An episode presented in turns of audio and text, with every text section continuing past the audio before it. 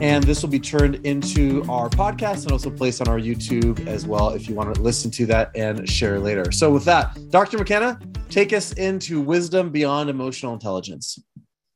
All right, Dr. Halleck. Everybody ready to go? I've got my uh, Fredy Montero signed Sounders jersey on today, so I decided to go all jersey-ish. But you know those jerseys you're afraid to wash because they like the ink comes off the back. because It literally has this like sharpie. Anyway, um, really excited for this. So here we go, people. Here we go. If you were growing in wisdom, what would that look like? And what would be the impact on others? And I have another question for you. What would change in our organizations if every individual were becoming wiser and whole? I'm Dr. Rob McKenna, and welcome to the Wild Conversation, where we make the best thinking in psychology, leadership, and organizational science accessible to leaders who are willing to learn and edit for their sake and for the sake of others. And today we are continuing our latest series on toxic leadership. and specifically wisdom uh, with the subtitle When Emotional Intelligence Isn't Enough. And for anyone new to Wild and what whole and intentional leader development is about, this is about an intentional investment in the generation of courageous and sacrificial leaders and as we talk tackle this topic of wisdom and toxic leadership, our hope is this this will be from a whole perspective. And what does that mean? Here are a couple things to think about. Whenever I think about what whole is about, some of the things that we talk about often. One is this is a long play. It's a longer term perspective beyond just what's happening today. We step back as well as step into this moment. This is about focusing on the one with an eye to the many. When we think about whole, it's seeing individuals for the nuance in their own story while also paying attention to empirical evidence that addresses what's going on across larger populations of people, something that we call research. So it's that how do we how do we stay in touch with the nuance of the individual and be in touch with what does research tell us about larger populations? Um, this involves an intentional focus on ourselves as well as others.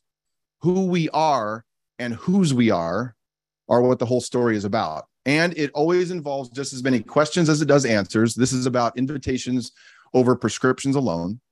And that's why, as you know, I'm in this with you in terms of my own questions. And, and number five, a willingness to edit and to learn and to even sacrifice for the sake of others when necessary. And the reason that whole leader development, I think, related to this topic of wisdom, is such a paradigm shift. Think about this. It's so fascinating that most of our ways of seeing people are typically 2D. They're two dimensional at best. And the whole journey of actual human beings as leaders happens in 3D, 4D, and even five or six dimensions. It's not as linear sometimes as we want it to be. And that's why so much of leader development sometimes has missed the mark for us bringing about fundamental and lasting change.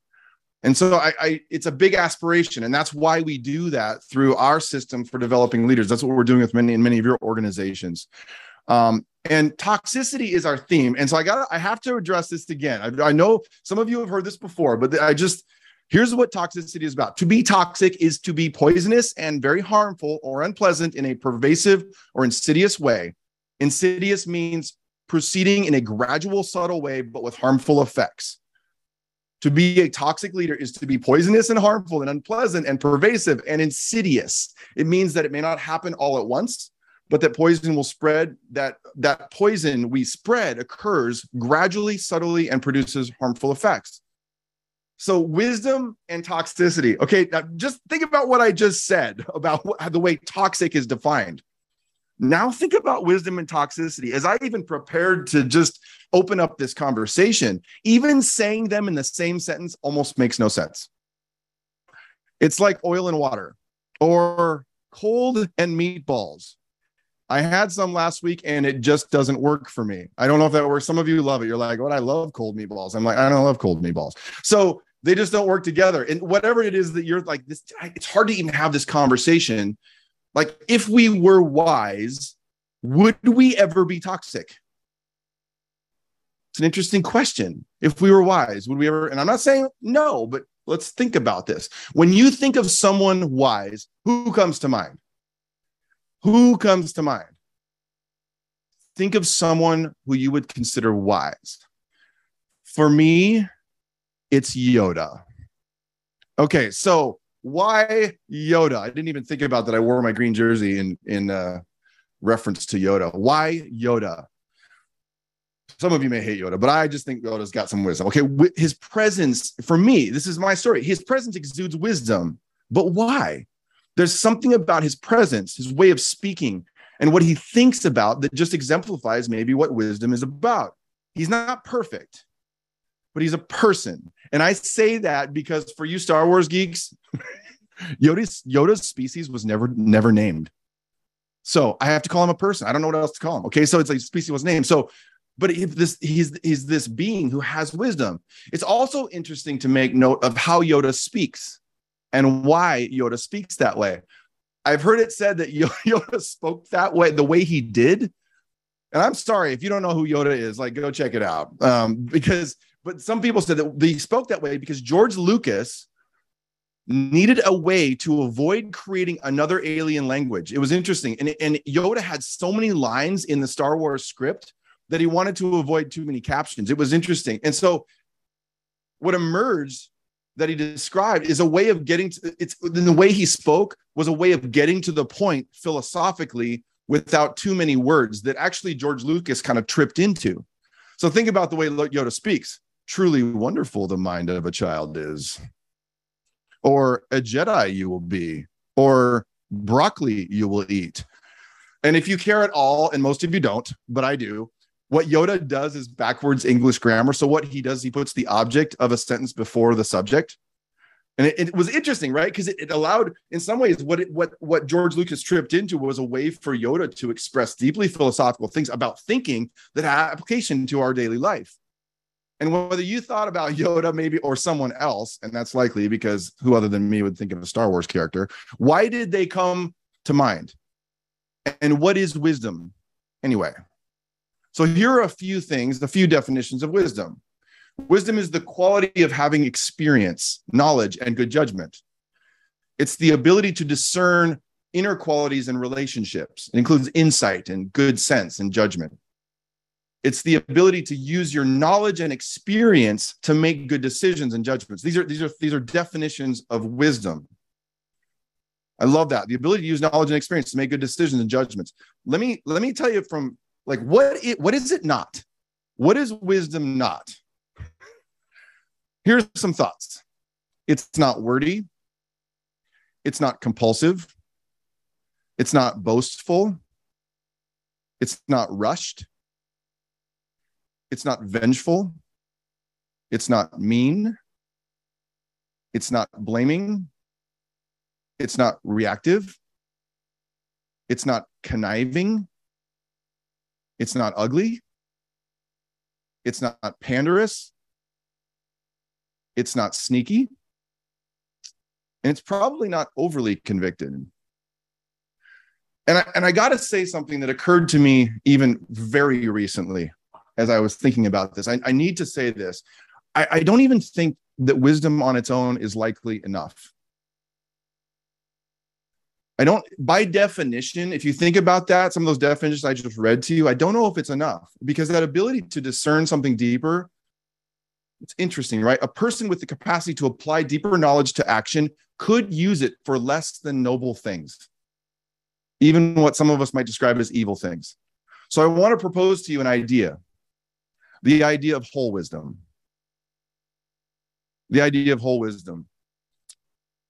And I would define that this way and and uh, we'll, we'll put this in the notes for you the presence and ability to discern what is really going on without reactivity or compulsion connecting knowledge and action in a selfless way that produces ongoing learning and thoughtful progress on the most important things that produces ongoing learning and thoughtful progress on the most important things wisdom tells us that it isn't just about what we do that brings about change, but also how we think.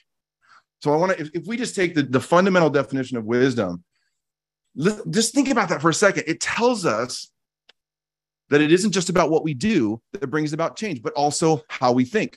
And by the way, research support this. Like wisdom would support this if we if we lean into what we've learned in the past. Some people believe that actions, they just like they, they'll make pithy statements that say, like, if you just change your behavior, it'll change how you think. And other people will say, well, if you change your thinking, it'll change the way you behave. The reality is that some pretty smart social scientists, one guy named Alan Wicker that I studied under when I was in graduate school, the research is pretty clear. Like it's a chicken and the egg thing. They affect one another. And that's why I think wisdom is so interesting because it's the application of both. It's the application of both. And I come back to my question like, what would change in our organizations if every individual, in the way I even just described it so far, were becoming wiser and whole? Now, I find it also interesting that we have a 1920s, I don't know if that's where this came from, but it kind of sounds like it did, reference to wise guys. right? And I, am going to try this my best. This is my best, uh, best wise guy accent. Wise guy, eh? Like, what do we mean when we say that? Like, someone says something, when we go, wise guy, eh? You're being a wise guy. Like, what do we, we mean when we say that? And I think this is what I thought about. I thought, what do we mean? We mean they said something that was about something under our skin. They got under our skin. Like they were seeing something and they called it out. And I'm like, oh, you're a wise guy. You know, you like, you called something else that was a little bit deeper. Wisdom is about something closer than our skin, it gets beyond the surface. I love, uh, some of you heard this before, but I love this quote from Henri Nouwen. This is my paraphrase. But uh, Henri Nouwen said, Our goal is to have our feet firmly planted in the stream that runs deep beneath the illusions of acceptance and rejection. To have our feet firmly planted in the stream that runs deep beneath the illusions of acceptance and rejection. It's hard to imagine a wise, wise person who is living for acceptance and rejection. It's, it's deeper than that, it's under our skin. And who among us wouldn't want to grow in that? I'm, I, I sure do, but how? And what's required to get there? So I want to give you some of the requirements as I was thinking about for whole wisdom. And it's a it's a long list. So we'll, we'll get this to you in the notes as well. But there's some things if you think about it, which is highlighting something that I'll, I'll finish with an awareness of context. Like think about a wise person, history, story, experience, the players, the culture, an awareness of context, a long play perspective, an experience of failure and success a resting in who you are that allows you to no longer be defined by it. A conviction that doesn't boast, a connection to others that neither panders nor ignores, a presence that is deeply here, a presence that is deeply here. I, this is just things that came to mind a mysterious peace and patience a love for others that is neither selfish or boasting, an ability to see what is and call it out for that. In other words, a capacity to pay attention to what is, an openness to continuing to learn. This is an interesting one to me an appreciation for the power of results without an obsession about them. An appreciation for the power of results without an obsession about them. And an acceptance of the great paradoxes of life, avoiding our sometimes human temptation to resolve everything. And if that sounds like a long list, I think that's what's fascinating about developing wisdom is it kind of includes a lot. It includes a lot of things. But I'll tell you what what is interesting to me is how little we talk about wisdom in organizational spaces and what's never enough. Like what's never enough? like emotional intelligence. I think it's an important thing. I'm not denying that. It includes things like self regulation, self awareness, empathy, social awareness. But it's not enough to make us wise, to be emotionally intelligent. I, I think it's interesting too, because sometimes emotional intelligence, I think, always think about a used car salesman at their worst. I'm not saying some of you might be used car salespeople and you're great, you know, but it's like you could actually use emotional intelligence to actually get a sale is it possible? It's interesting. What's also never enough to be whole wisdom is an answer IQ, grit, compassion, failure, success, conviction, performance, motivation, goals, money, diversity, engagement, culture, agility, learning. Each of these may not be enough on its own to develop wisdom, but likely is formed by our experiences with all of them. All these things that we experience have the potential to build wisdom. Whole wisdom begs us to get to the root of the issue, to get under the skin. And I come back to that question what would change in our organizations if every individual were becoming wiser and whole? Okay, so as you as your mind has gotten warmed up into spending just a moment today thinking more deeply about wisdom there are probably some questions begging for deeper investigation and insight into wisdom so here are some of mine i'm gonna just i it's what i do right i've got questions i've got questions about the things i'm talking about is our goal for all of us to be primarily known as wise i would say probably not I would hope that we would all grow in wisdom, but we probably all may not be Yoda, but we can grow in wisdom. So I, when I said, said primarily, like, is it okay? Some of us might have that role to play. Number two, is wisdom relevant in our organizations today?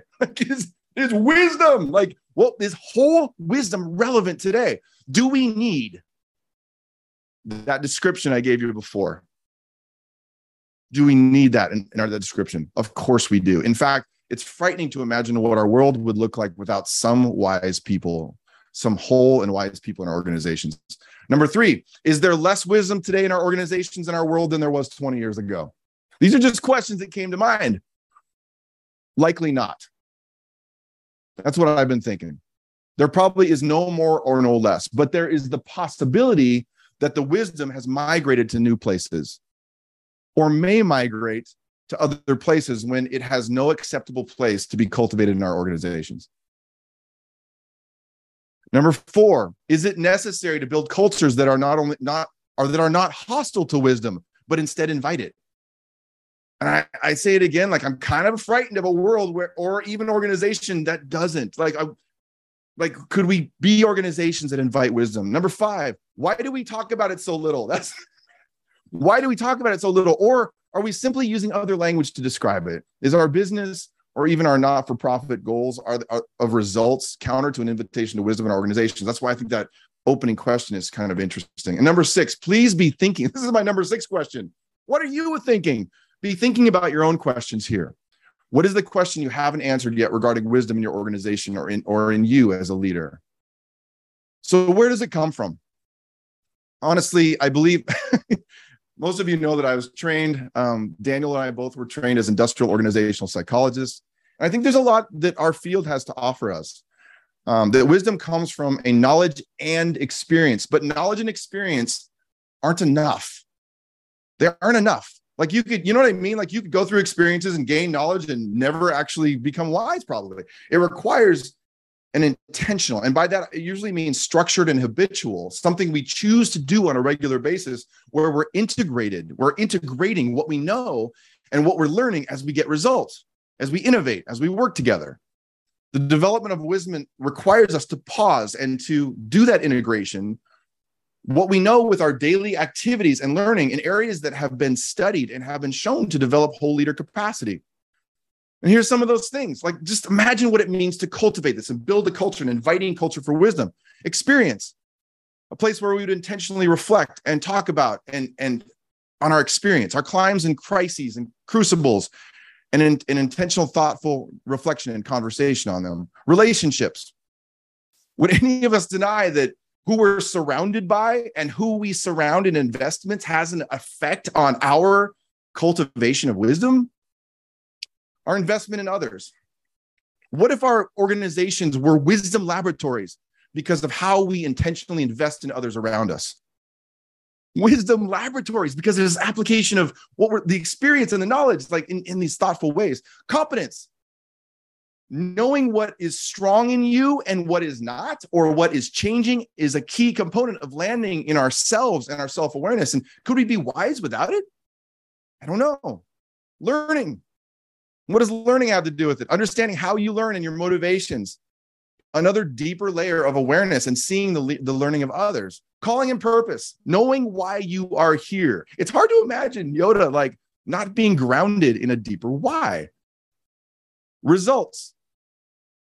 It's funny. We kind of dismiss these things as, as counter to each other, but results in wisdom, results, seeing evidence of progress will deepen whole wisdom as long as it's tied to learning. And then presence, working intentionally on how we show up, being just as important as anything we do. Whole wisdom is built through the real stuff of life. That's what's so fascinating. It's the connection between the block and tackle pieces of our leadership and what we're learning and understanding and de- deepening in ourselves. We become wiser as we live, learn, practice, and lead and gain knowledge with intention.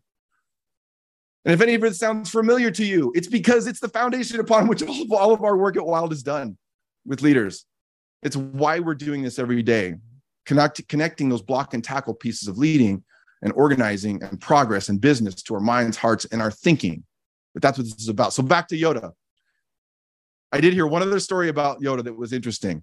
And I'm going to read you a quote. In a book titled The Art of the Mandalorian, season two, executive producer David Filoni said, uh, revealed that George Lucas was concerned about making sure baby Yoda, there's a baby Yoda now, received proper Jedi training. And he said, I had a talk with George. And at one point about the child, Baby Yoda, uh, his main concern, George's main concern was that the kid has to have a proper amount of training. George Lucas's beef with the new story and the new Baby Yoda was that he didn't have the proper amount of training. I think this is interesting. Life and work is our training ground for wisdom. And, and George Lucas, I think, knew that the, the character wouldn't make sense. How do you develop you, you, just like Grogu is his name, Baby Yoda, can't learn to bring wisdom to future Luke, Luke Skywalkers without training. Intentional learning will be required for him and for us to develop to develop wisdom, to develop whole wisdom. And so, what in the world does this have to do with toxicity as I finish? As I said before, it's almost impossible to imagine a toxic environment that is oozing with whole wisdom. That's why creating a climate for wisdom to flourish and grow may be one of the most important antidotes for our toxicity epidemic. What would change in our organizations if every individual were becoming wiser and whole, where you and everyone around you was experiencing that? And that was what was happening. A movement toward wisdom. Wisdom. I do believe this is a movement toward wholeness. So let's just keep the conversation going.